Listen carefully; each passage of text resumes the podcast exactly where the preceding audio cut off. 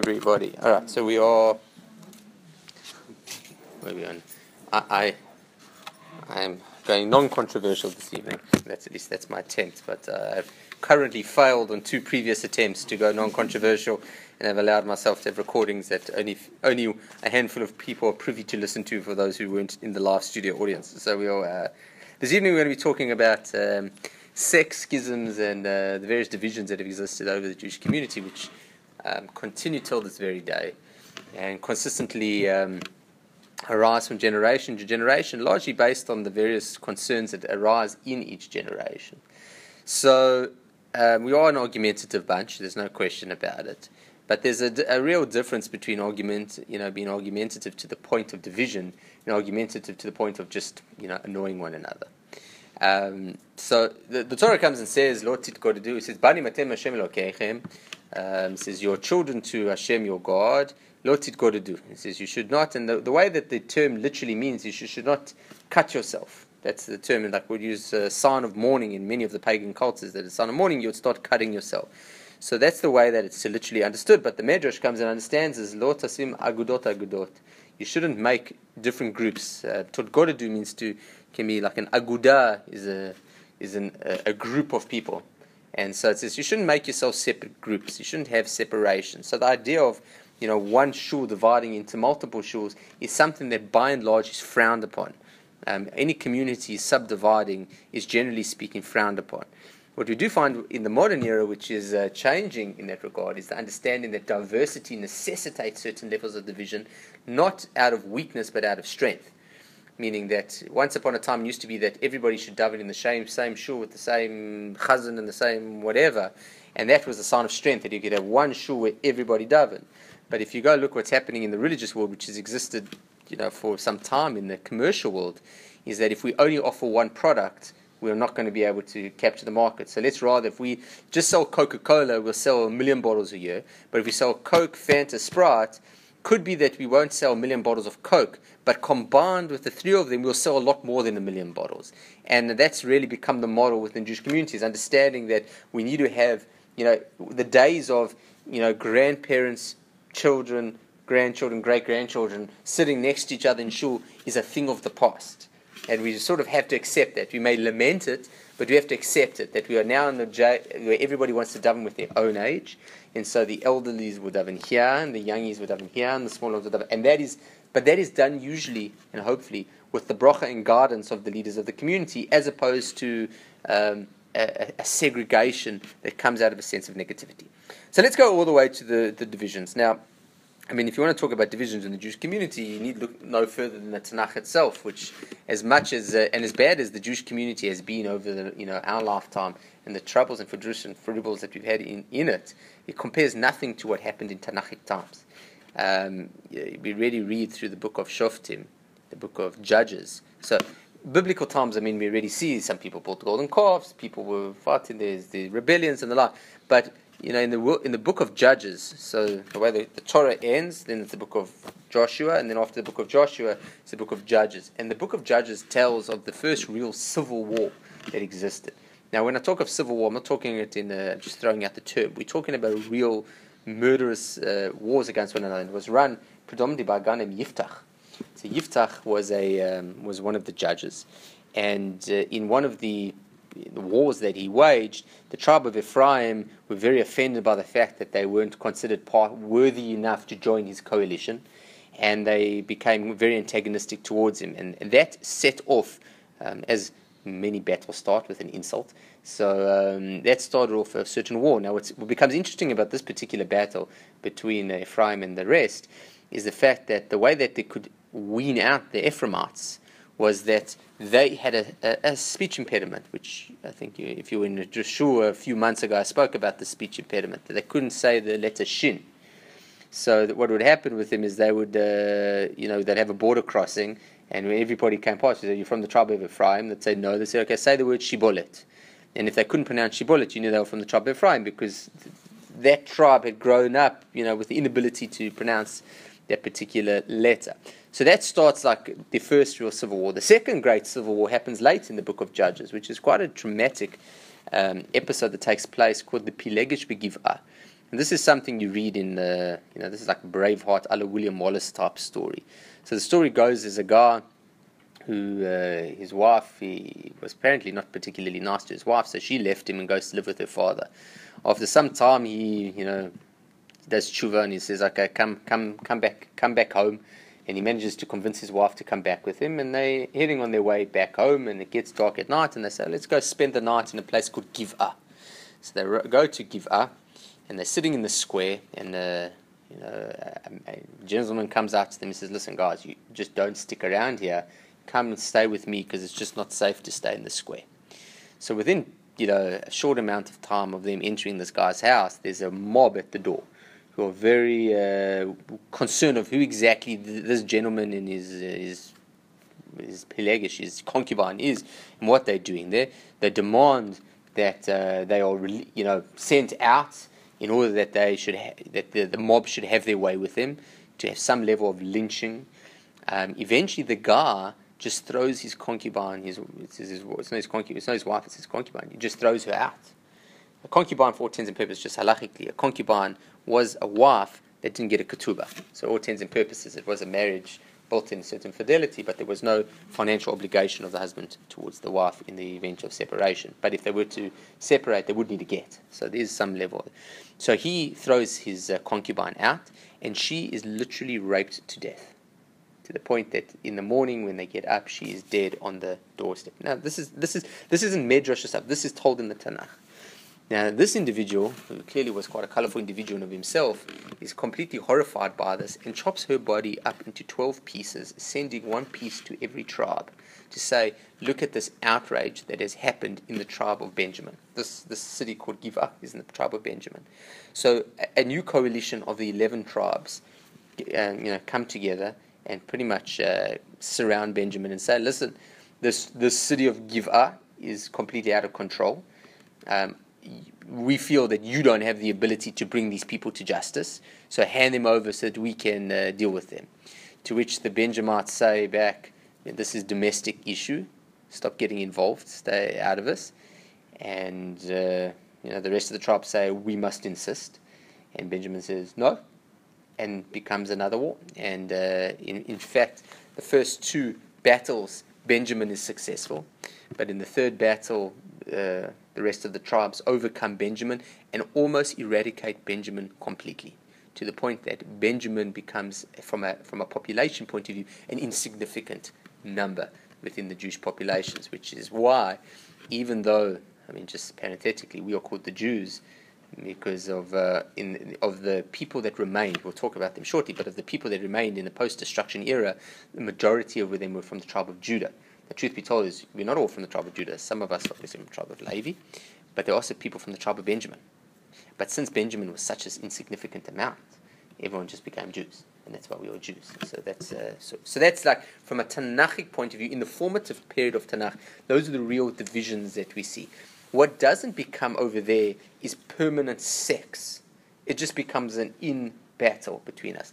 The first real division that creates two separate tracks of Judaism happens in the time immediately in the aftermath of the death of King Solomon.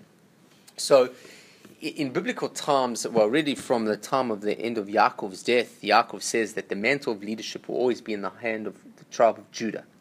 And so when we get to Israel and Joshua, who was from the tribe of Ephraim, conquered the land, eventually when it was going to come time to build the temple and to have a monarchy, it was always thought that Judah would be the one in charge. And the first king of Judah is, is King David. And King David is, you know, passes on. He's not the first king, he's the first king of Judah. The first king is King Saul from Benjamin. So, which is a, a story in of itself. But um, King David uh, does a great deal of conquest around the land of Israel, but never merits, due to that conquest, to build the temple himself. Hashem says, you know, David desperately wants to build the temple. Hashem refuses him as a result of him having too much blood in his hand, and the temple that's supposed to be a place of peace couldn't be built by the person who had such soiled hands. So his son, King Solomon, builds it. And then the, one of the things that was necessary for the building of the temple, obviously, was to tax people and so taxes, enormous tax revenues were levied amongst the amongst the people, and people had had to um, were conscripted not so much into the army. I mean, they were conscripted into the army, but con- conscripted into forced labor on to other tribes and other nations as, a, as an, an attempt to basically pay for the sustenance and well-being of the temple and, and, the, and the monarchy in general. When King Solomon passed away, his son Rehoboam um, took over and just carried on in a much harsher way. At this point in time, people said this is this is enough. The taxes is too much. That we are basically pouring. This is Western Australia saying, why are we carrying the whole of Australia on our with our tax burden? Then why should we do such a thing? And they said, that's it. We are going to secede from the from the state. And a guy named Yeravam ben basically, he takes everybody aside, and you become this division in the kingdom. That the temp, that Judah and the monarchy of Judah is considered no longer relevant. It becomes a whole new mono, monarchic line that happens, and a whole new temple structure that starts existing in what's called the Northern Kingdom. So, for hundreds of years, you have these two parallel kingdoms existing. One called, you know, the tribes of Yehuda, as I said before, and the other called the tribes of Israel.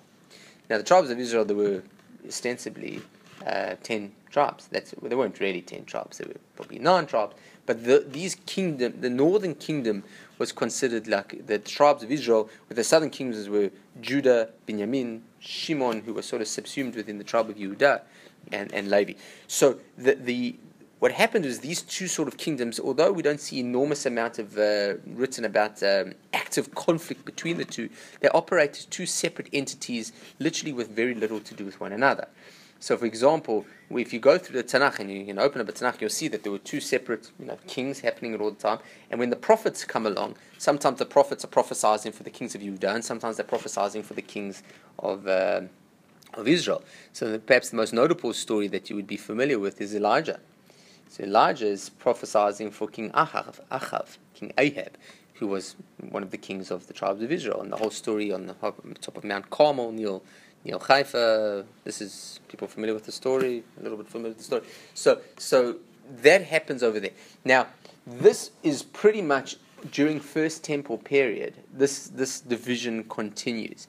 What happens is the Assyrians come in from the north, led by a guy that throughout Tanakh is called Sancheriv and he conquers the northern tribes and sends them on. What? Tiglath-Pileser. Is that, is that, is that the, the term that is used? Okay. Tiglath-Pileser. So how do we get to Sancheriv? I'm not sure. I don't know. Okay. He's, he's the guy who lost it in That France. was Barney's predecessor. You had a dog named Tiglath-Pileser. Mm.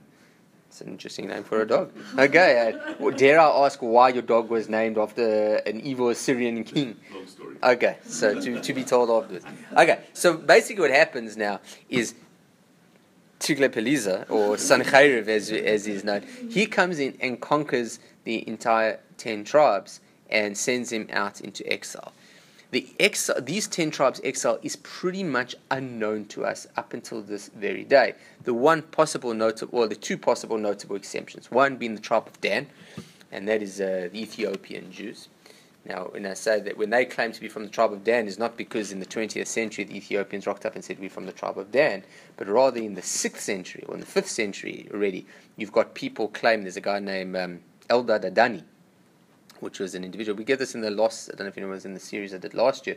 We talked about controversies in, in, in Israeli history. Remember? So we talked about Eldad Adani, who was uh, a real, really early uh, individual who tells the story of how the tribe of Dan actually left prior to Sancheriv's arrival and, and traveled through and through Egypt and down and settled in Ethiopia. And there has been multiple, you know, literature, tons of literature that has existed throughout Jewish history talking about this Ethiopian community and acknowledging the fact that they are descendants of the tribe of Dan. Now, we see this not only in the uh, you know in early you know you know seventh seventh century sixth fifth century, we also see it in uh, relatively modern two three hundred years ago. Rav Azriel Hildesheimer, who was the big Rav in Berlin in the eighteen hundreds, who did uh, enormous Rav Yitzhak Herzog, who was the first chief rabbi of the modern state of Israel, who did enormous amount of work to you know to try support the Ethiopian community. The other exception uh, to that rule is the Bnei Menashe. Now, the Bnei Menashe, I'm not certain how how much they actually haven't studied enough about them to know whether Bnei Menashe is just the name they use or whether they actually claim to be from the tribe of Menashe. But this is uh, Jews that exist in certain parts of India. They look Asian rather than Indian, but um, they're called the Bnei Menashe. But every now and again, you see YouTube videos that pop up left, right, and center about people who have certain levels of Jewish um, Jewish practices. I think people see nothing. In Papua New Guinea, we see those, these tribal people saying the Shema together and bits and pieces all over. But by and large, these tribes are lost.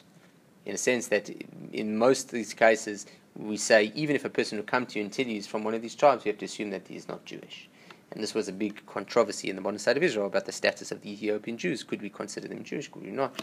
It's been spoken about before because they never had the Talmud and commentaries to go along. They had a very they had a Tanakh, but the Tanakh wasn't exactly the same, and uh, so it's very hard to, you know, if you have a system where there's no real halachic marriage and halachic divorce, what's the status of the children? So on the one hand, you want them to not be Jewish because if they are Jewish, you've got problems of mamzerim.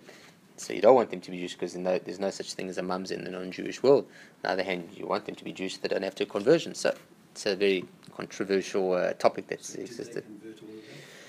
Um, this Rav, the, the big champion of this of the Ethiopian community was Rabbi Ovadia Yosef, who he came out and said that they don't need any conversion.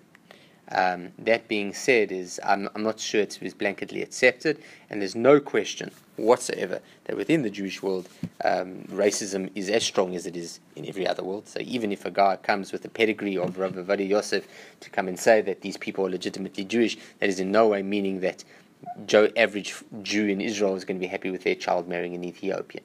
So, yeah, so it's, it's purely academic in a large scheme of things. Um, yeah. All right. Now, okay, so Tachlis is, is the, the the story goes as it's told in the book of Malachim that when they when Sancheriv whatever came to um, lay siege on Yerushalayim, that the, the soldiers were hit with a terrible uh, famine, uh, not famine, plague, and died overnight. This is a, we're actually going to be reading this Haftarah in a few weeks' time in Pasha Matzora. We talk about uh, there were three um, lepers or two lepers that were walking outside the village, and you know they went into the camp of Sancheriv, and everybody was dead. And they were the ones who told Israel, "Listen, you know, so this is the time of Chizkiyahu Melech." So, um, so they, so we survived the original onslaught from Sancheriv, who never managed to conquer us. We had to wait till Nebuchadnezzar, who came in uh, Nebuchadnezzar, who came in a few uh, few years later, and he eventually did destroy the temple. So that's the first real division that we see, and uh, I mean, there's, there's, a division that exists up until this very day. Not so much a division within the community, but something that divided the community from what was the community into two separate groups. Uh, the second time, which um, perhaps doesn't have many modern, modern, manifestations, although the legacy of them does, is that is what we call the, the difference between the Sadducees and the Pharisees. So within the Second Temple period, you had a number of different groups existing, and it's hard to cl- draw clear lines that they were so uh, clearly defined between them. But by and large, you had three main groups. You had the Pharisees, who we are the descendants of. The word in Pharisee in Hebrew is prushim, which means uh, somewhat separated. And the Prushim, the big thing about them was uh, largely understanding the Torah that came in conjunction with the Torah Shebaal Peh, the oral tradition, and that there was a concept of rabbinic authority, and that uh, the rabbinic authority had a certain had legitimacy and had to be had to go through a certain central structure called a Sanhedrin and a Beit Din.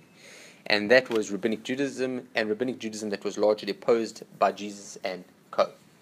Um, on the other side of the coin, you had the Sadducees, who were far more aristocratic in the and their belief in the oral tradition was non-existent, and their uh, idea of of Judaism was far more uh, relegated into the areas of ritual worship as well as understanding the literal text as is. Now we have a lot of practices, even that we keep till this very day, that are based on Sadducean uh, concerns. So, for example, in uh, two weeks ago's parasha, beginning of Pasha Vayakel, it says. Um, that you should not have a fire burning in your home on the day of Shabbos. So the literal understanding is that you're not allowed to have a fire in your house on Shabbos. So end of story. So the Pharisaic, Pharisaic understanding of it is no, you're not allowed to light a fire on Shabbat, but to have a fire burning in your house is permissible. So the Sadducean understanding was it says you're not allowed to have a fire in your house. So Sadducees would never have any light on Shabbos. Wouldn't have candles, wouldn't have light, and they would not have hot food. So Allah the uh, came the custom within the Ashkenazi, not Ashkenazi, within the within the Jewish community, was that you have to have hot food at a Shabbos meal, at a Shabbos lunch. And the whole idea being that is to show Badafka that where the Sadducees say that you're not allowed to have hot, hot, have fire, we Badafka do. So, so much so that if you go to a person and say that you can't get, uh, you go to, if I come to you for lunch and you only serve me cold, I have to check your lineage. You know, it could be that you are Sadducean descent. I mean, oh, this is in Talmudic times, not so much in the modern era, but, but it's very interesting to get, you know, I'm in the process of organizing the bar mitzvah. Um, so I had, uh, I was speaking to the caterers, and they said, oh, you can have fish and stuff, or you can have like cold meats and salads and whatnot. So I said, why can't you have like hot meats? Shabbos. So I said, so? He said, I can't have hot food on Shabbos. I said, why can't I have hot food on Shabbos? They said, well, you know, how are you going to heat it up? I said, "Mm, use a hot plate. Oh, no, you're not allowed to do that. I like, I promise you, you are. Like, I mean, like, with respect to the caterers, you can have hot food on a Shabbos. And not only can you, according to this idea, you have to. The third group of individuals were the Essenes. The Essenes are the, were, were um, not esoteric, but ascetic. They were ascetic Jews that really withdrew themselves completely from the frivolities and mundanities of physical life. These were the Chevra who landed up writing the Dead Sea Scrolls. I mean, as much as the Dead Sea Scrolls have a certain nostalgic ring to them, and we say, oh, the, the Dead Sea Scrolls, the people who wrote the Dead Sea Scrolls would not be part of our tzibur. You know, these were not part of our community. They would be very much marginalized sect and had very little to do with, with the mainstream community. They were very isolated. Now, within the Pharisee, What yeah. year, what year was that approximately? We're talking about the, you know, the the beginning, two thousand years ago. We're talking the Second Temple The period. Dead Sea Scrolls. Oh, the Dead Sea Scrolls is also around that period of time. You're talking about hundred to two hundred years before the Common Era, up until about hundred years after the Common Era. That like period of time. Now, within the Pharisaic, Pharisaic community, you do have other subsequent groups. I've actually just finished the. Um, well, I'm currently finishing a book on the, the sages and talking about the the the the conflict that existed within the Jewish community during the Roman revolt. So once once the Romans laid siege on Jerusalem, you had two main groups of thoughts. You had the you know the rabbinic leadership who said, "Listen, let's surrender. It's, you know the, the the jig is up. Let's see what you know, let's try uh, try negotiate as much as we can to see what we can do." And um, and, so, and the other group of people were the were the zealots, the um, Kanoim, by Ben Ben Ben Ben Sikra Ben Sikra, who ran it, and their role was really said we are going to fight tooth and nail against the Romans, and they burnt all the food and the resources of Jerusalem. Apparently, according to the Gemara, there was enough food within the walls of Jerusalem to last the siege that would go for seven years, but the zealots burnt it all out and forced the hand of the Jewish people to say that we've got to fight these people. The way the story ends up is uh, the leader of the Jewish people, a guy named Yochanan ben Zakkai, feigned his own death, managed to escape the walls of Jerusalem, and met up with the local Roman commander and basically said to him, Listen, give tenli Yavna v'chachameha, let, let uh, start a yeshiva in Yavna, and we'll, you know, then we'll be on our way, and that's exactly what happens. Jerusalem is destroyed. The zealots eventually, you know, flee there, head up to Masada, and you know that's that's a, uh, an interesting story. Um, the whole Masada story is an interesting story because it is one that has been used within modern Zionistic literature as a story of great heroism and greatness, but throughout Talmudic literature, it always looked as a very big blemish on the Jewish history. So, I mean, you know, it's it's quite funny. I, I, the way that this manifests itself uh, in modern Israel is quite fascinating. That if you are reform and you want to have a bar mitzvah at a holy site in Israel, you cannot, because all the holy sites are under the auspices of the chief rabbinate, and the chief rabbinate will not allow non-orthodox uh, services to take place there. So where do they have their mitzvahs? Masada. So Masada has one of the oldest shuls in Israel, up on uh, top of it. I think it's the second oldest after Jericho and um, that's where that's where reform bar and bat mitzvahs take place up in the Masada. So why? Because it's of absolutely no religious significance. The people of Masada were not heroes. The people of Masada, like this is from a Talmudic point of view, they, these were not people that were to be uh, emulated.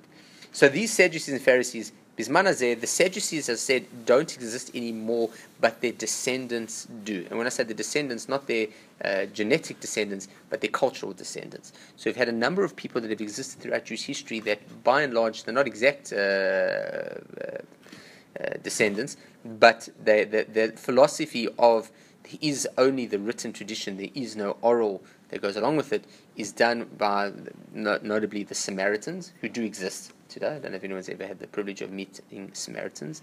So Samaritans um, live, as their name suggests, in Samaria, up in the northern, uh, you know, the West Bank.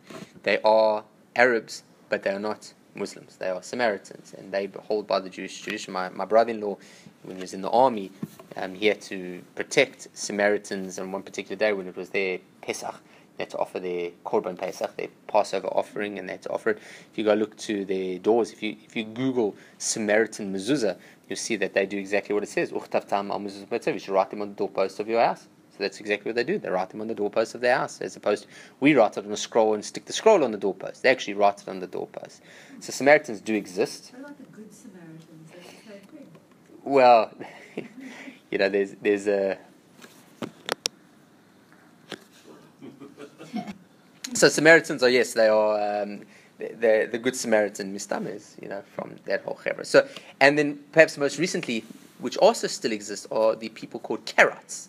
So Karaites are they much later sect. Um, I don't off the top of my head can't remember exactly what year, but they do still exist. And even in the old city in Jerusalem, in the Jewish quarter, there's still a Karaite synagogue. I don't know how often it functions. I don't know how big the Karaite community is, but the Karaites do exist, and that is again another group that exists with the written tradition without any oral accompaniment. So those are the three groups. The, the bulk of them are in either Ashkelon or Ashdod. The So- Karaites Yeah, the total of about 30,000.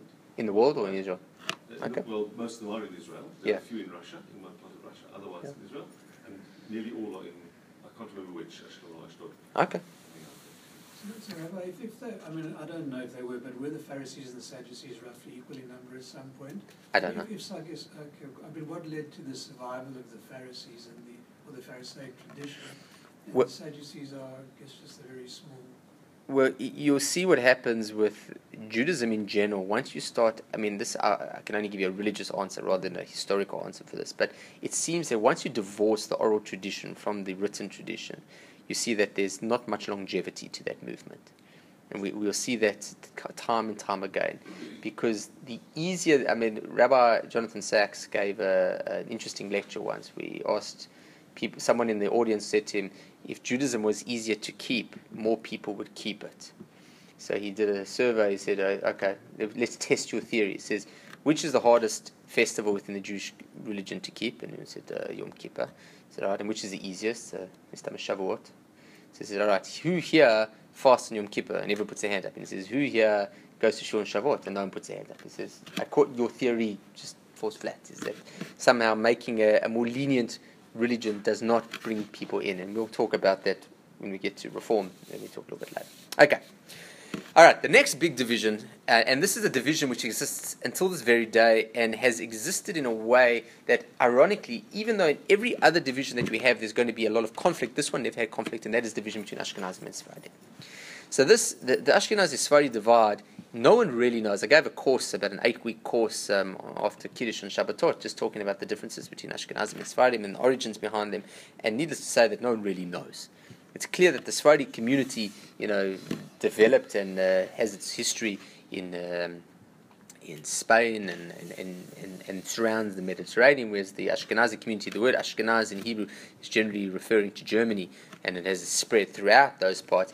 But the actual origins of how they got there and from whence did they come is divided amongst a lot of the historians. From the point that you had two main Jewish communities within within Israel, those that you know that led to two separate Talmuds. So if you go into the into the library, you've got two. Talmud. When I say the Talmud says 99% of the time, I'm referring to what's called the Babylonian Talmud. But there's also a Jerusalem Talmud, and the Jerusalem and Babylonian Talmud don't entirely agree. Uh, the Ba- Babylonian Talmud is far more comprehensive, far more studied, and far more what we call halacha lemaisa. It is far more practical, whereas the Jerusalem Talmud is far more um, used as, a, as an, an additional source text. But very seldom we're going to say, what's the law? It says, well, the Jerusalem Talmud says this, so that's what we do. No one says that. It would come out of the Babylonian Talmud. The Jerusalem Talmud and Jerusalem life was far more um, restrictive. And so large levels of um, oral tradition literature did not come out of Jerusalem. And rather, what developed out of Jerusalem was Medrash. Medrash and, and, and commentaries on Chumash and poetry, which comes much more out of that community, whereas out of Babylon you have much more of the, um, of the, uh, of, of the Talmudic uh, literature coming out. So the Talmud, I mean, if you've ever had the privilege of studying some Talmud, I mean, the Talmud has something close to, I think, seven and a half thousand folios, double-sided pages. So the way I'm not exactly sure which time I think it was that says the Vilna Shas. I'm going to assume it was around the 1700s. They standardized um, the Talmud, and uh, so that everyone in the world, if they say, you know, I learned Talmud, you can say what page are you on. Any Talmud you open anywhere in the world of that particular chapter, the same page, it's the same. So whereas you have multiple editions of if I'm learning the Tanakh, I have to use chapter references and, and verses and the like. In Talmud, you just use page numbers. It's identical page number throughout. So the Ashkenazim Sephardic communities developed differently for multiple reasons. None, uh, you know, predominantly the, the nature of the different cultures that they found themselves in. You know, as much as we as Jews like to keep ourselves apart from the nations as well as a part of the nation, the reality is, is that the Sephardi communities developed largely, you know, due to the external Muslim and uh, and Spanish influences that they had. The Ashkenazi communities became very much like the European communities that they had, and through that came the, the, the huge divisions between not only pronunciation on uh, the so Ashkenazi and Sephardi, and the, the natures of the liturgy. So the services, if you go into a Sephardi shul, in, in certain extreme cases, it's almost impossible to follow. So if you go to an Eidot Mizrahi, you go to a Yemenite community uh, with an Ashkenazi Siddur, you probably find it very, very difficult to follow it at all. Sephardi community is a bit easier. You know, it's not that different. But um, these divisions exist. Hello? Right. Sorry, no worries. Um, so the um, so so you have uh, pr- pronunciations, liturgy, and also practices. Uh, halachically, by and large, the Sephardic community has always considered it has always been considered a far more lenient and um, way of looking at halacha. There are notable exceptions, but the Ashkenazi community is always considered much more stringent. The best place I've seen this is in Pesach. So where the Sephardi community has never had the restrictions of kitniot, which in Australia it doesn't make a huge difference, but when you're in Israel, it's the difference between whether you can go buy everything you usually buy and whether you can only buy very. I mean, I remember when I was living in Israel, you know, eighty percent of the shop Sephardim could shop in, and ten percent Ashkenazim could. I mean, it was it was it was quite ridiculous. Um, but what, what becomes quite interesting is the origins behind the differences. Because as much as the Ashkenazi community is a lot more stringent, there's one area of halacha where Sephardim are far more stringent. And that is in the areas that are rabbinic decrees to prevent intermarriage. Which is quite fascinating because by and large, the Ashkenazi communities always found themselves in very hostile territories. And there's one thing that always present, prevents assimilation, and that's anti Semitism the, the non-Jew has always been the individual was, was always the one who would determine the levels of intermarriage. It was never the Jewish community. So in Ashkenazi communities, the non-Jew did not want to have anything to do with us, and uh, similarly, we landed up staying very different. So the concepts of assimilation were very foreign. It was not until the Enlightenment that we start seeing gross, you know, enormous uh, trends of Ashkenazi Jews either converting to Christianity or just completely losing all uh, tradition.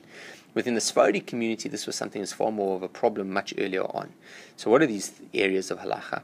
So, they all have to do with social interaction drinking with non Jews, eating the bread of non Jews, and eating food prepared by non Jews. These were all the areas that Ashkenazim are far more lenient than Sephardim.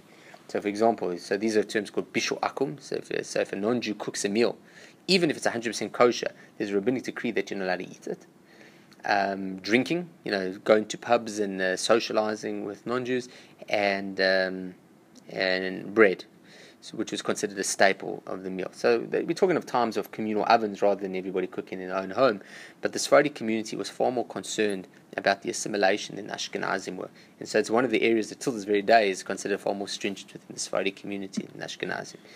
But um, one thing that has never happened, there's never been questions, even though there have been numbers of debates between Ashkenazi and Sephardim, bless you, there's never been a concern that an Ashkenazi or a Sephardi or somehow don't recognize the legitimacy of the other, which has existed in every other group. We'll see within every other division within the Jewish community, there has been a question of who is the more legitimate.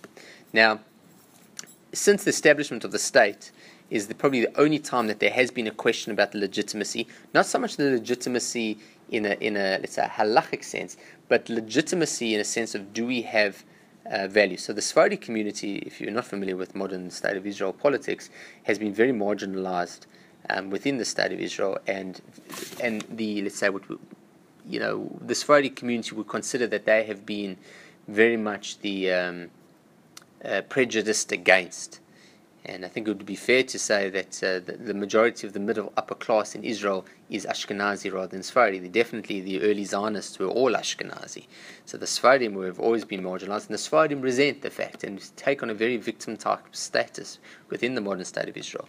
And so, in an attempt to over, over, you know, overcome that, there has been an enormous amount of effort put within the Sephardic community to, to return the great crown to the Sephardic community. So, so talk of uh, you know, the, Ashkenaz, the Sephardim are better than the Ashkenazim is something that has come up much more recently than it existed through antiquity. There wasn't, there didn't seem to be a lot of fights between the Ashkenazim and Sephardim. I mean, we were all very happy to say that the Rambam was one of the greatest rabbis of all time, and he was Sephardi, and so was the Rabbeinu Alfasi, who was the Rif from Morocco, and uh, the Ramban, and, and it's multiple of these Rabbanim were Sephardim, and we were very proud to call them our, you know, our uh, spiritual ancestors. But in the modern era, it has become a little bit more competitive. So if you meet, uh, if you if you go meet a Sephardi in the street today, there's a good chance you'll say, "Eh, Ashkenazim, yeah," you know, that, and, and and vice versa. So that does exist, but um, it is purely uh, more political than religious in that particular regard. Okay, so that's uh, Ashkenazim and Sephardi. Um, okay, so now we're going to jump a few you know centuries ahead, and we're going to the 18th century, and this is perhaps um, outside of uh, from from probably from the Sadducee Pharisee era, there was no greater division in the Jewish community till the Hasidic revolution of the of the 18th century. So, understand that within the Jewish community, the thing that has always been valued has been wisdom. That it is something that we've always prided ourselves on, and that the rabbi of the town was always the, the holy pious one. We never lauded warriors. We never looked to, to might. We always looked to wisdom. And so the idea of being educated and being a Talmudic scholar was always something held in very high regard. In the Ashkenazi community, it was always the Rav. In the Sephardi community, it was always the Chacham. Now, the problem with this is it creates a great uh, elitist structure that still exists within the Haredi community today. So, one of the big problems that exists within the modern state of Israel is that within the Haredi community, what happens to the kid who just is not a, not a Talmudic scholar? So, he's got learning difficulties so what is what's he going to do? He goes to you know goes to yeshiva. Just he just can't learn. But because of the nature of the community, it's very hard for this kid to go out and get a secular education and to get a trade. And that's become one of the big challenges that you know you can only have so many rabbanim. You can't have, not everyone can be a rabbi. Everyone can be a learned scholar, but not everyone can be a rabbi. There's just no you know how these people are going to support themselves.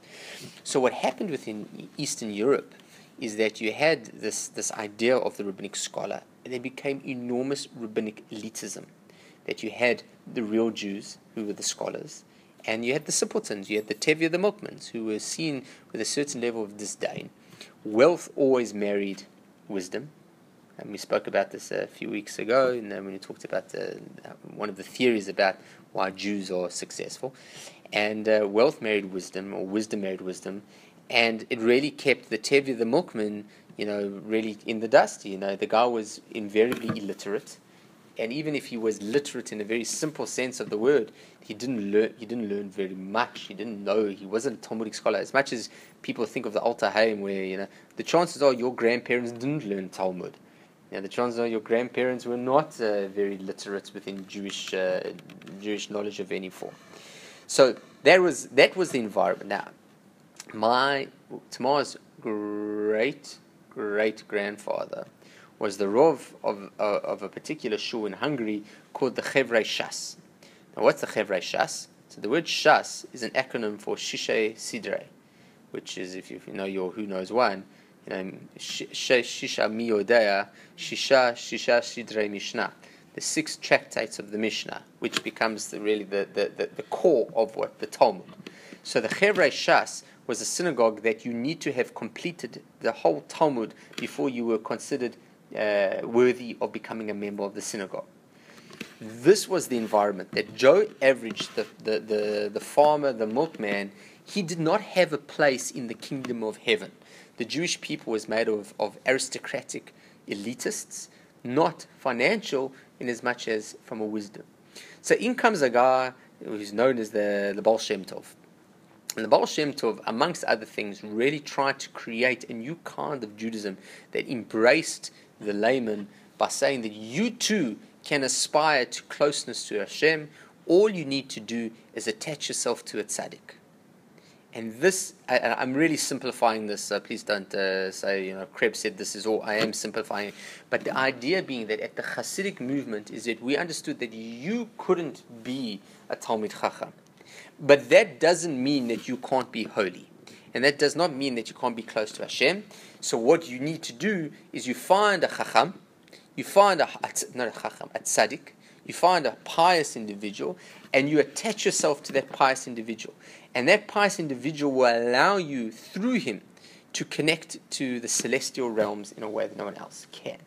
And these, these pious people largely became um, not only a, a spiritual guide in a sense that they would give you spiritual advice that was beyond halachic advice. So you had, and if you recall the series that we had with um, with Rabbi Shapiro, the difference between a Rebbe and a Rov is where the Rov's role was to give you practical halachic advice. The question is, is this kosher? Is this not kosher? But the question is, what should I name my kid? You know, this is not a question you ask me. You know, should I have particular surgery? This is not a question that you would ask the, the rabbi, but it was a question that you asked the Rebbe. And the Rebbe would become very intimately involved. Now, the Rebbe should know, did not need any particular qualifications to become the Rebbe. So, for example, the Rov, one would hope, and this is not entirely true all of the time, but the Rov was the most learned guy in the town. There's no question there was a lot of um, um, paternalism. The term I'm using for? You know, choosing your own children and choosing your own. Huh? Nepotism. Nepotism, thank you, that's the term I was looking for. So there's no question that, you know, Rosh Yeshivas would hand over the role to their sons, even if the son was not necessarily the, the best individual for the job. And this, uh, it was very interesting. There's a interesting uh, study done with the Khatam Sofer, so Rav Moshe Sofer, Rav Moshe Schreiber, who was uh, 1700s pr- uh, Hungary in uh, Bratislava, Bratislava, Pressburg. Bratislava, I think it's the same place. So he was the Rov over there, and he was asked the question about handing, you know, Yerusha, you know, inheritance in the rabbinate. And in the formative years of his career, when he was asked the question, he said, absolutely not. You, you can't hand it over to your children. Yet when he got much older, his tune changed somewhat. That he insisted that his, uh, his children take over his pulpit. So, yeah, something of that. So, so, so this whole, you know, so the Hasidim, this was like the real modus operandi. So you'd get a person who'd become the tzaddik, or be, and, and the, this term, the tzaddik, be developed into what we know as a rebbe, and the rebbe's role was to basically fight your battles with Hashem. He would pray with you on your behalf. He could achieve things that you couldn't, but by tapping into him, you'd be able to achieve those things. It was it, and you, the way that it was presented became very, very controversial because all of a sudden the Talmudic scholar who's been spending 20 years in yeshiva has uh, the milkman come up to him and say, "I am also close to Hashem." He says, you, you don't know your Aleph Beit. How is it possible that you could be so close to Hashem? And all the stories, which no doubt you've heard of pulpits before, uh, most likely next door, not here, um, about Hasidic stories about the, the young shepherd boy who comes into the shul and, and the, the, the Rebbe stops and he says, Hold on, we, we, ha- we have to. This guy's got to lead the davening and he doesn't know how to daven. He just knows the Aleph Beit. So he just says Aleph Beit Gimel and he just says it over and over and says, Hashem, you arrange the letters and you you formulate the prayers. You would never hear that in a in a in a in, in the, you know the old yeshiva world. It's like there's a way to daven. There's a siddur. You got to daven the siddur way. There's no such thing as doing things your own way. So this was the model, and the real goal was to create a certain level of egalitarianism. It wasn't a matter that um, we that it is there was too much elitism within Judaism, and we really needed to allow people to feel that they could have a legitimate part. So originally, these were the people who you know it swept up, it swept out the, the masses, and it f- it went across Europe like wildfire. Now, one of the other things that you know that the Hasidic movement really prom- promoted was a, a, big emphasis on the mystical and Hasidus, which is the study of you know of you know of the Hasidim, was very heavily influenced with Kabbalistic writings and concepts. Now, if you recall from last week, this movement started almost in the immediate aftermath of the whole Shabtai Tzvi debacle. So the so the, the, the, the establishment, when you start seeing, bless you, a holy man who apparently can do miracles, and this is one of the things of the rabbis. It was, you know, the there's a cute story of the rabbis. I mean, the three three Hasidim are walking down the street. One says, you, you know, my Rebbe is the most, you know, he's the holiest of Rebbe's. And they said, how? So he says, you know, we're walking home from shul. And so I think I told you this one. He says, we we're walking home from shul and it started pouring with rain. And the Rebbe davened. And on the left of the Rebbe it was raining, on the right of the Rebbe it was raining. Bef- behind and in front of him was raining, but where the Rebbe stood, he was bone dry. So the second Chassid says, You think your Rebbe is impressive? My Rebbe, we walked home from shul, and a swarm of bees attacked us. And the Rebbe davened, and the bees came, and they came, and they literally came. We all got stung, but the Rebbe, it was if there was a shield around him that the bees did not touch him. So the third Chassid said, My Rebbe, he, he, your guys, they might be able to manipulate the elements, they may be able to manipulate nature, but ours can manipulate the spiritual world. I said, How so? Says, It was a Shabbos morning, and we were walking to shul, and we looked on the ground, there's a hundred dollar note. The Rebbe davened, on the left of the Rebbe it was Shabbos, on the right of the Rebbe it was Shabbos, in front and behind him was Shabbos, but where the Rebbe stood, it wasn't Shabbos. Okay, that's a that is a misnagdish joke, as you can appreciate. Anyway, so so so you know now we've got we've got Tevye the milkman who's learning mysticism. He's attaching himself to a holy man. He's calling himself um, a pious holy Jew. Th- This was something very controversial, and the response from the establishment was incredibly strong and was incredibly aggressive. Now, the chief protagonist of the anti-Hasidic movement was the uh, was the Vilna Gaon, Rabbi Elijah of Vilna, and he was the indispute, undisputed champion of rabbinic uh, rabbinic wisdom. There was he was there was no one close to him, and the big problem was the fact that the Hasidim knew it. No one could. You, you can't. You know, there's certain people you can say, oh, you hold by your Rebbe, I hold by my Rebbe.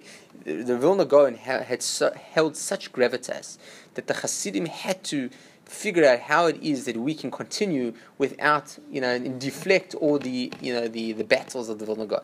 And multiple stories have arisen, both in the time and post. So the most, possibly the most notable story is based on a, a story that everyone agrees happened, but exactly what happened is not clear.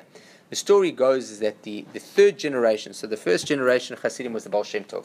His Talmud was Rav, uh, the Maggid of Mezerich was the second one, and the third generation, amongst others, was the, the first Lubavitcher Rebbe, uh, Rav Zalman um, Liadi. What's it? Um, Zalman? Shneir Zalman of Liadi. So the story goes that Rav Shneir Zalman went with some of his Hasidim to go meet the Vilna Gaon in an attempt, because the Vilna Gaon wrote a Chayrim. Now, Chayrim, excommunicated the Hasidim. An excommunication that stands until this very day. Okay? So he went and um, uh, the, he went to go meet the Vilna Gaon, and the Vilna Gaon refused to meet him. That's that is the story that everybody agrees on. What everybody disagrees on is why he refused to meet him. The the Hasidic version is is because he was under pressure from his balabatim that uh, not to meet with uh, the Hasidim.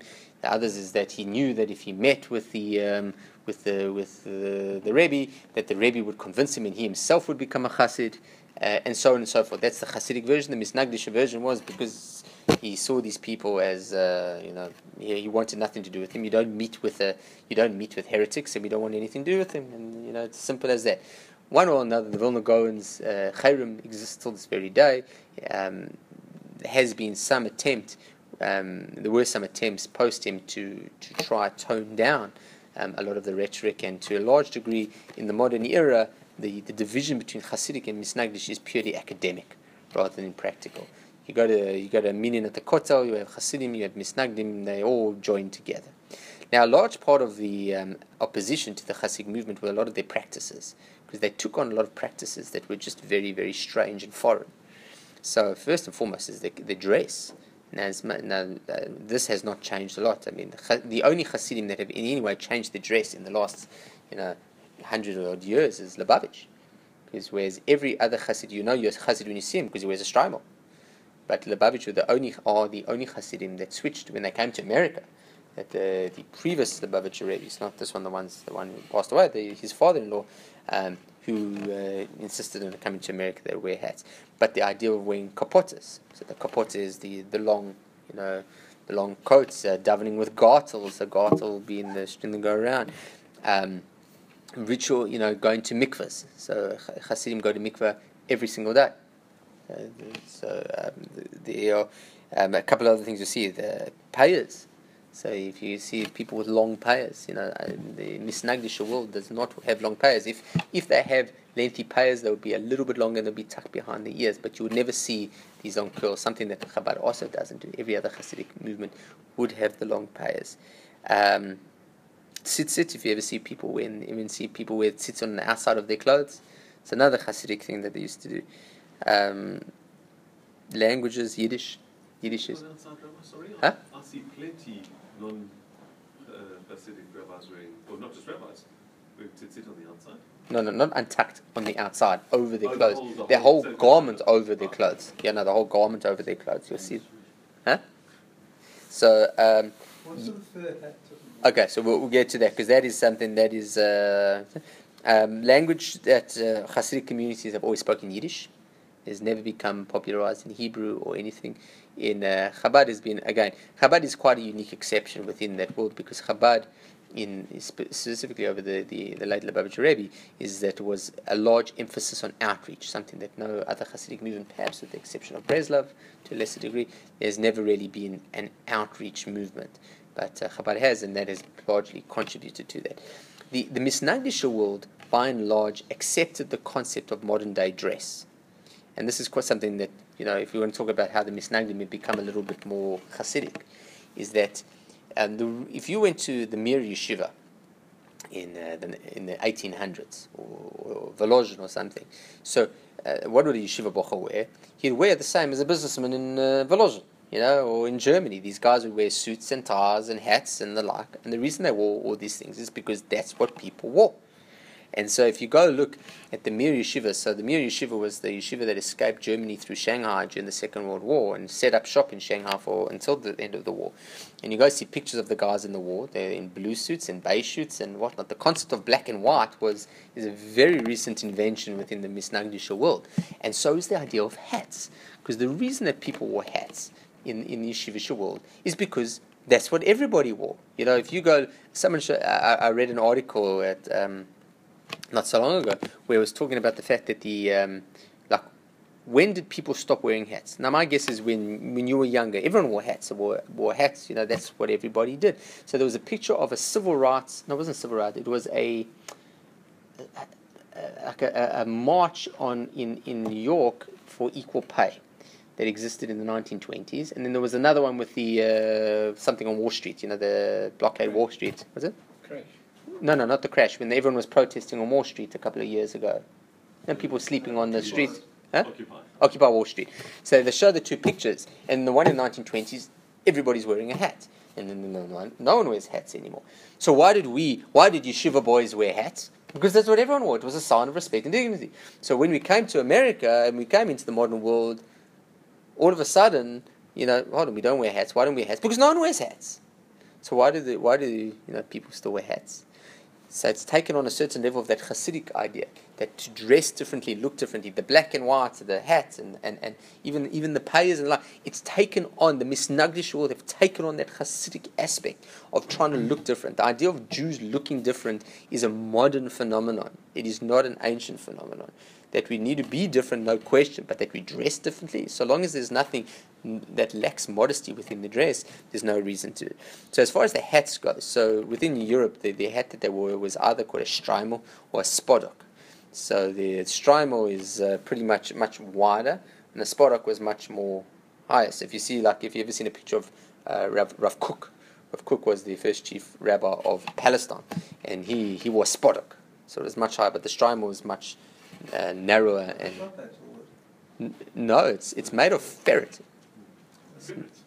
Ferret. Yeah, yeah, the fur. So that's the fur.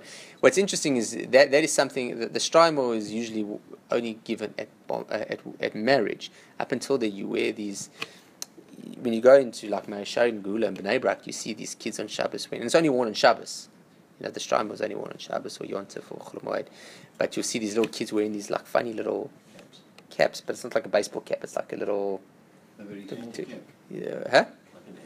Well, no, no. That, that, that- you feel like you're back in uh, Europe, you know, 200 years ago. So there were a lot of uh, controversies within. By and large, the divisions between Hasidim and Misnagdim has all but uh, dissipated. They still do exist. They respect one another. There's a lot of uh, there's a lot of work that's done together. There's no question. There's still divisions and certain stringencies within the Hasidic community that don't exist within the in the non-Hasidic community. But there's a large crossover. The early Hasidim were far more lax in their mitzvah observance than the modern day Hasidim are, and they were far less vigilant in Talmud Torah and learning. So Talmidei Chachamim, wise Jews, did not come out of the early Hasidic movement. There were some, but by and large it was not considered a value. The concept of a Hasidic yeshiva is a recent phenomenon as well. The early Hasidim, it was hold on, it was supposed to attract the people who were illiterate. But now the value of uh, that creating scholars in the Hasidic movement exists exactly the same as it does in the non-Hasidic movement. Okay. So our last division that we'll talk for this evening is uh, reform and the advent of reform that comes in the you know, in the in the 19th century. Predominantly, it does exist in the late late 1700s, but predominantly takes its uh, its great leap in the early in the early 19th century through a guy named Rabbi Abraham Geiger. Now, the early reform movement, uh, as it exists, is was always led by Orthodox rabbis. And it wasn't until much later that the reform became uh, established of itself that it was able to produce its own rabbis. But within the reform and the conservative movement, all the original rabbis were orthodoxly trained. Now, uh, this I've taken from the Reform Judaism's website, asking what is Reform Judaism. So this is in their own words, so I should not be considered distorted. Throughout history, Jews have remained firmly rooted in Jewish tradition, even as we learn from much of our encounters with other cultures. Nevertheless, since its earliest days, Reform Judaism has asserted that a Judaism frozen in time cannot coexist effectively with those who live in modern times. Okay? I think everybody agrees there. Even the most Haredi of Haredim agree that Judaism frozen in time can't exist in the modern world. The great contribution of Reform Judaism that enabled the Jewish people to introduce innovation while preserving tradition, to embrace diversity while asserting commonality, to affirm beliefs without rejecting those who doubt, and to bring faith to sacred texts without sacrificing critical scholarship. Okay? So that we would all debate. You know, we would say with legitimacy.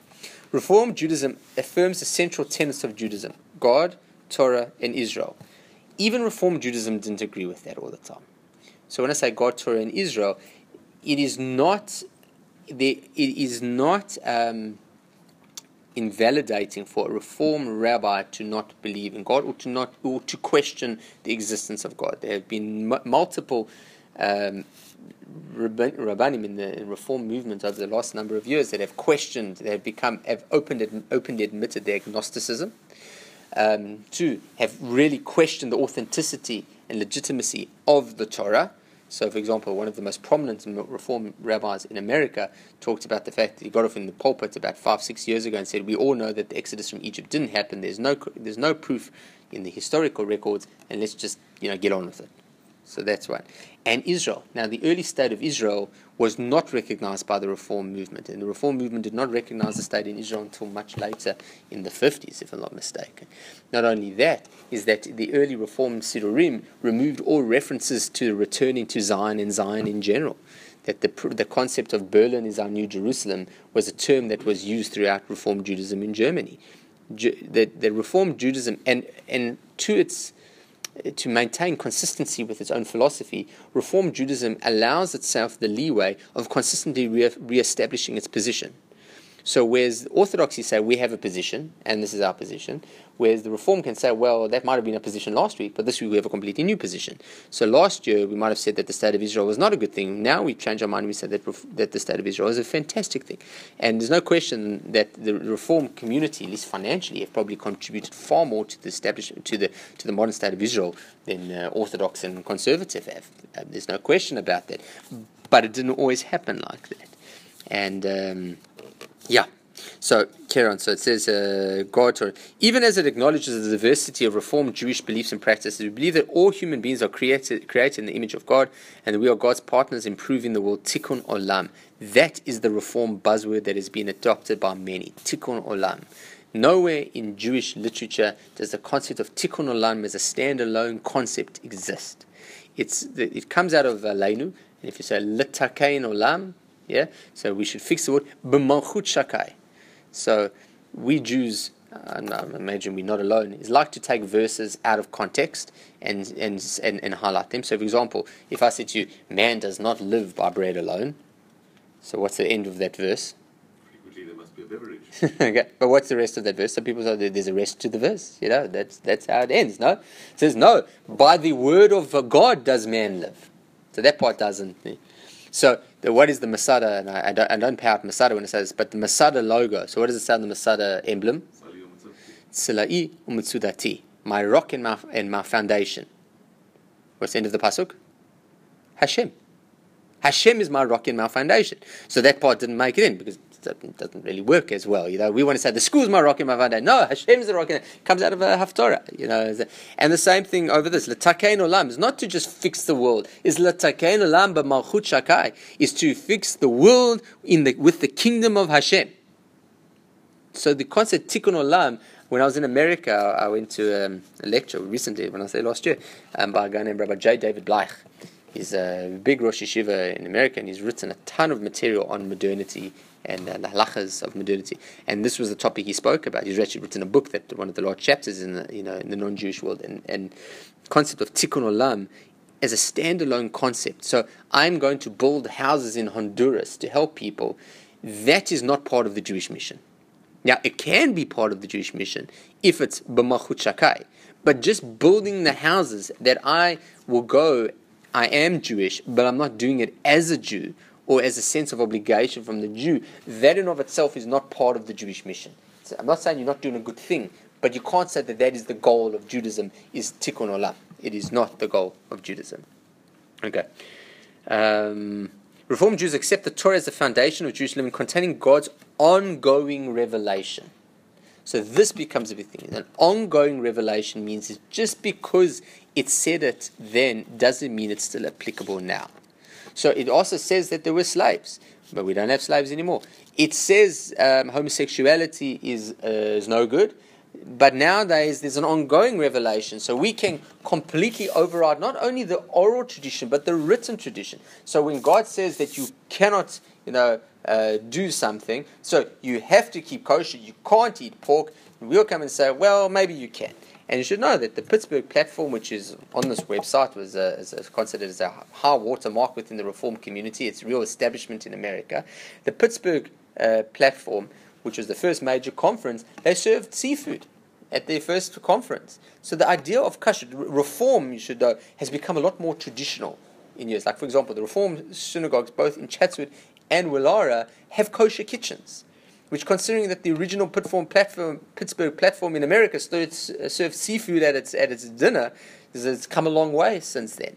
But this concept of ongoing revelation, that somehow God and I are partners in deciding what morality will be in a particular generation, and that is where Reform and Orthodoxy were just like, no, there is a moral system. The Orthodox community says there's a moral system that is unchanging, adapted to each generation, absolutely and that, that we agree that Judaism uh, frozen in time cannot exist within the modern era.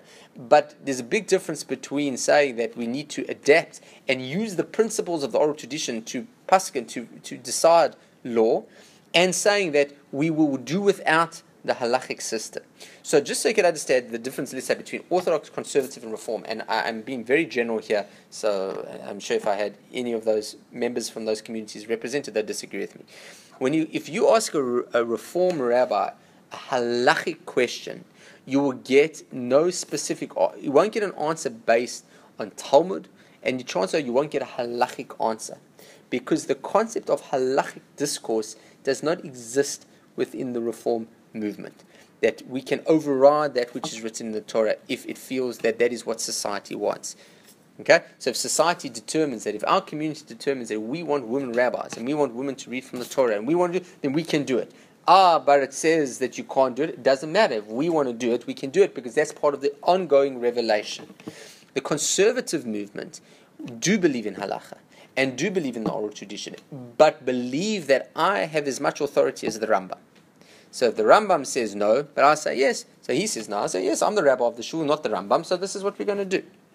So what will happen is that if you go into conservative literature, you will see responsa written by the Rabbanim, and they are generally speaking far more uh, literate within rabbinic texts, and they will write, but they will write from a point of equality that I can make decisions and I can argue with them. I have to have a basis. I have to bring a Talmud. I have to bring this.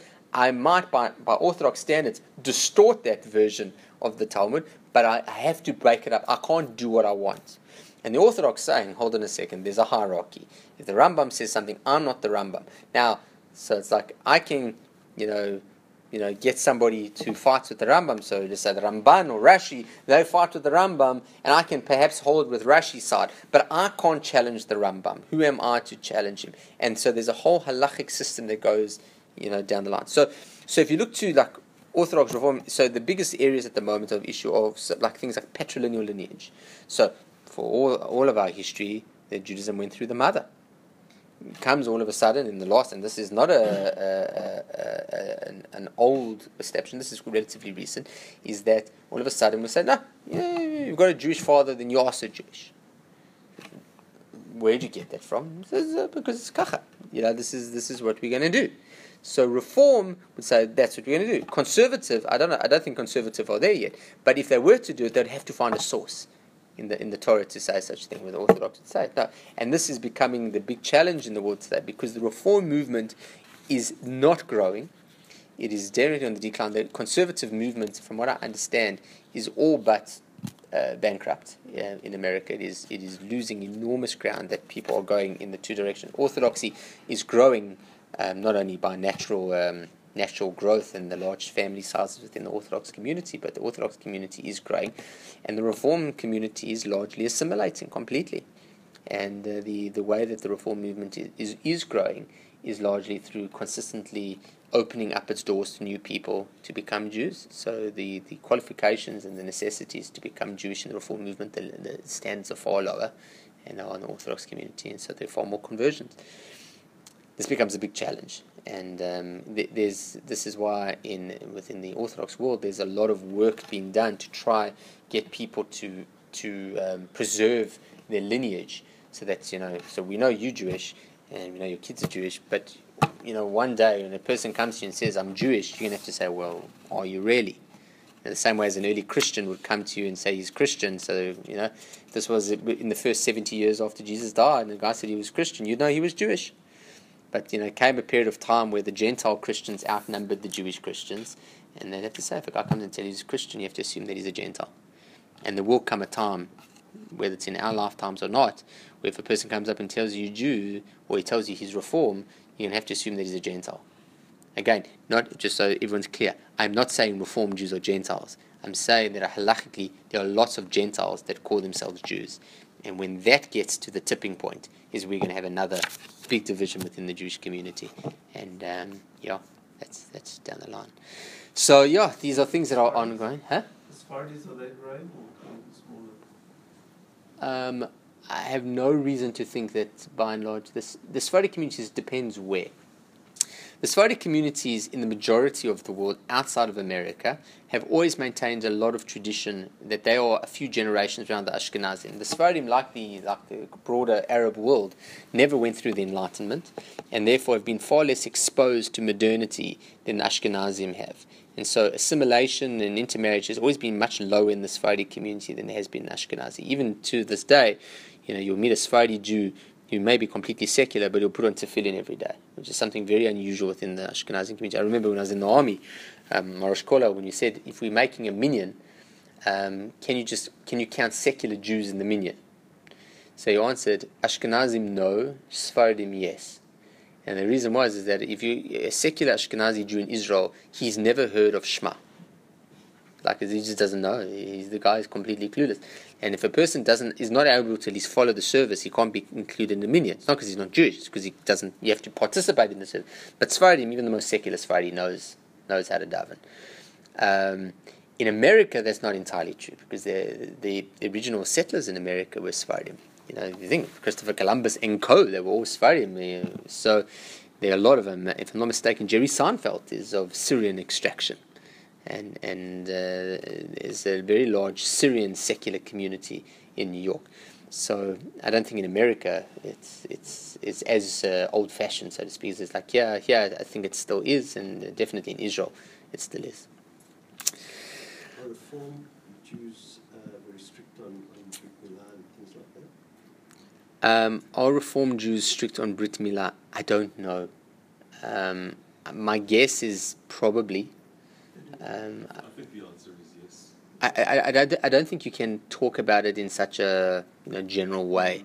I think that within you know reform movement in America, you have you know it- what's interesting is so there are about forty thousand Jews in, in in New South Wales. So what percentage of those do you think are members of any shul? Ten. Well, it's huh? I, I don't I think it's around half. Okay.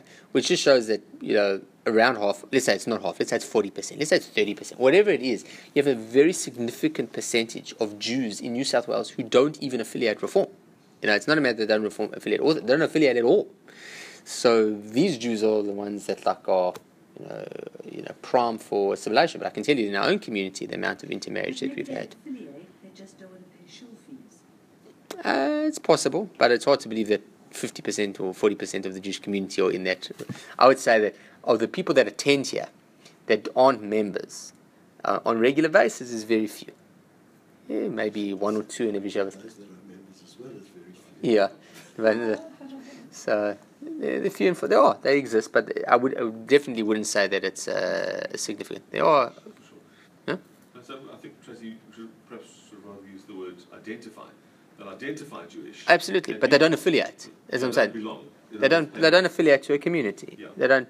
So But it's. they identify. Oh no, no, I'm, I'm not saying that they don't identify as Jewish. I'm just saying is that the question is like you identify as Jewish. Like I've had two questions in the in the last two weeks of boys, uh, families who want to have bar mitzvahs, but they do not do anything Jewish. One is the um, uh, uh, non-Jewish father, Jewish mother, and the other is two Jewish parents, but they both live far outside the Jewish community and do nothing. Don't do Friday nights. Um, they might come Pesach, they may go to the family and have a bit of a seder, but um, they, and and they do absolutely nothing. And now comes bar mitzvah, and so the big question is, why would this child want to have a bar mitzvah? He knows that he's Jewish, but what does that mean? Like, what does this mean day to day? What does it mean being Jewish? And the answer is, in. Huh? Needs a fountain. Needs a fountain pen. They don't do that anymore, Morris. I think they, the days of fountain pens are gone. You can get a stylus now, maybe. So yeah, I remember. I remember getting uh, big pens, not big, uh, Parker pens, a Parker pen from my bar me. All right, all right, everybody. Oh, I've gone One too more late. Yes, before you go. yes.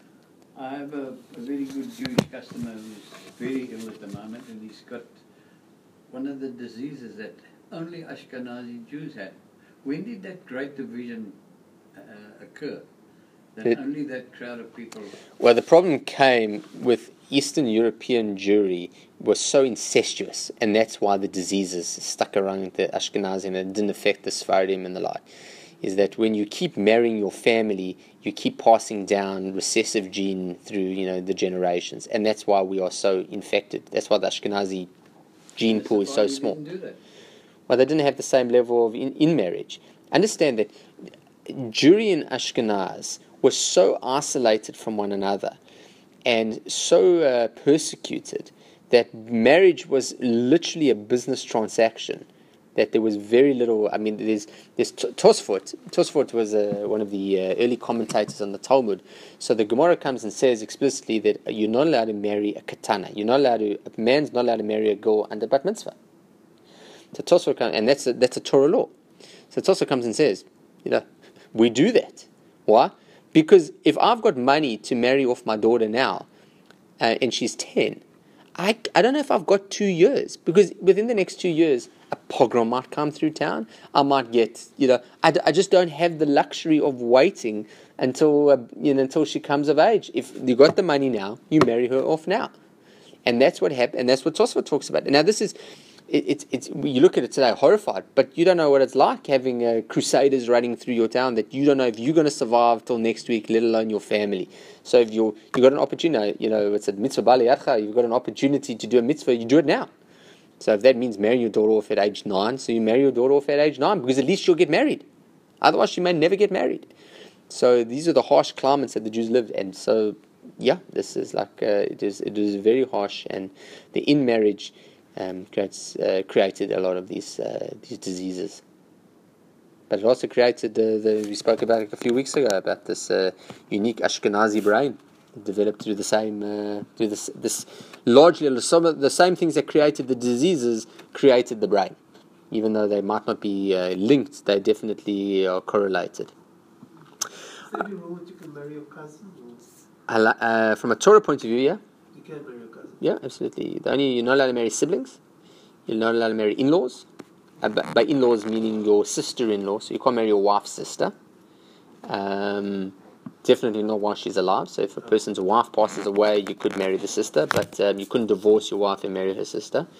Um, you can't marry mother-in-laws. Um, hypothetically speaking, you know, like, like maybe like I, I'm yet to meet a man who said, "Oh, dag nabbit, you know, my mother-in-law." As much as we all love our mother-in-laws, it's uh, anyway. Marry if, you, if, if your brother dies. Get married, sister-in-law, yes. Not only can you, but that is actually according to uh, into certain circumstances that's a mitzvah. So if your brother dies without children, so the obligation on you is to marry his his widow, and the children that are born from that will take on your brother's legacy. So that uh, we don't do that nowadays, but uh, that is the Torah law. All right, everybody.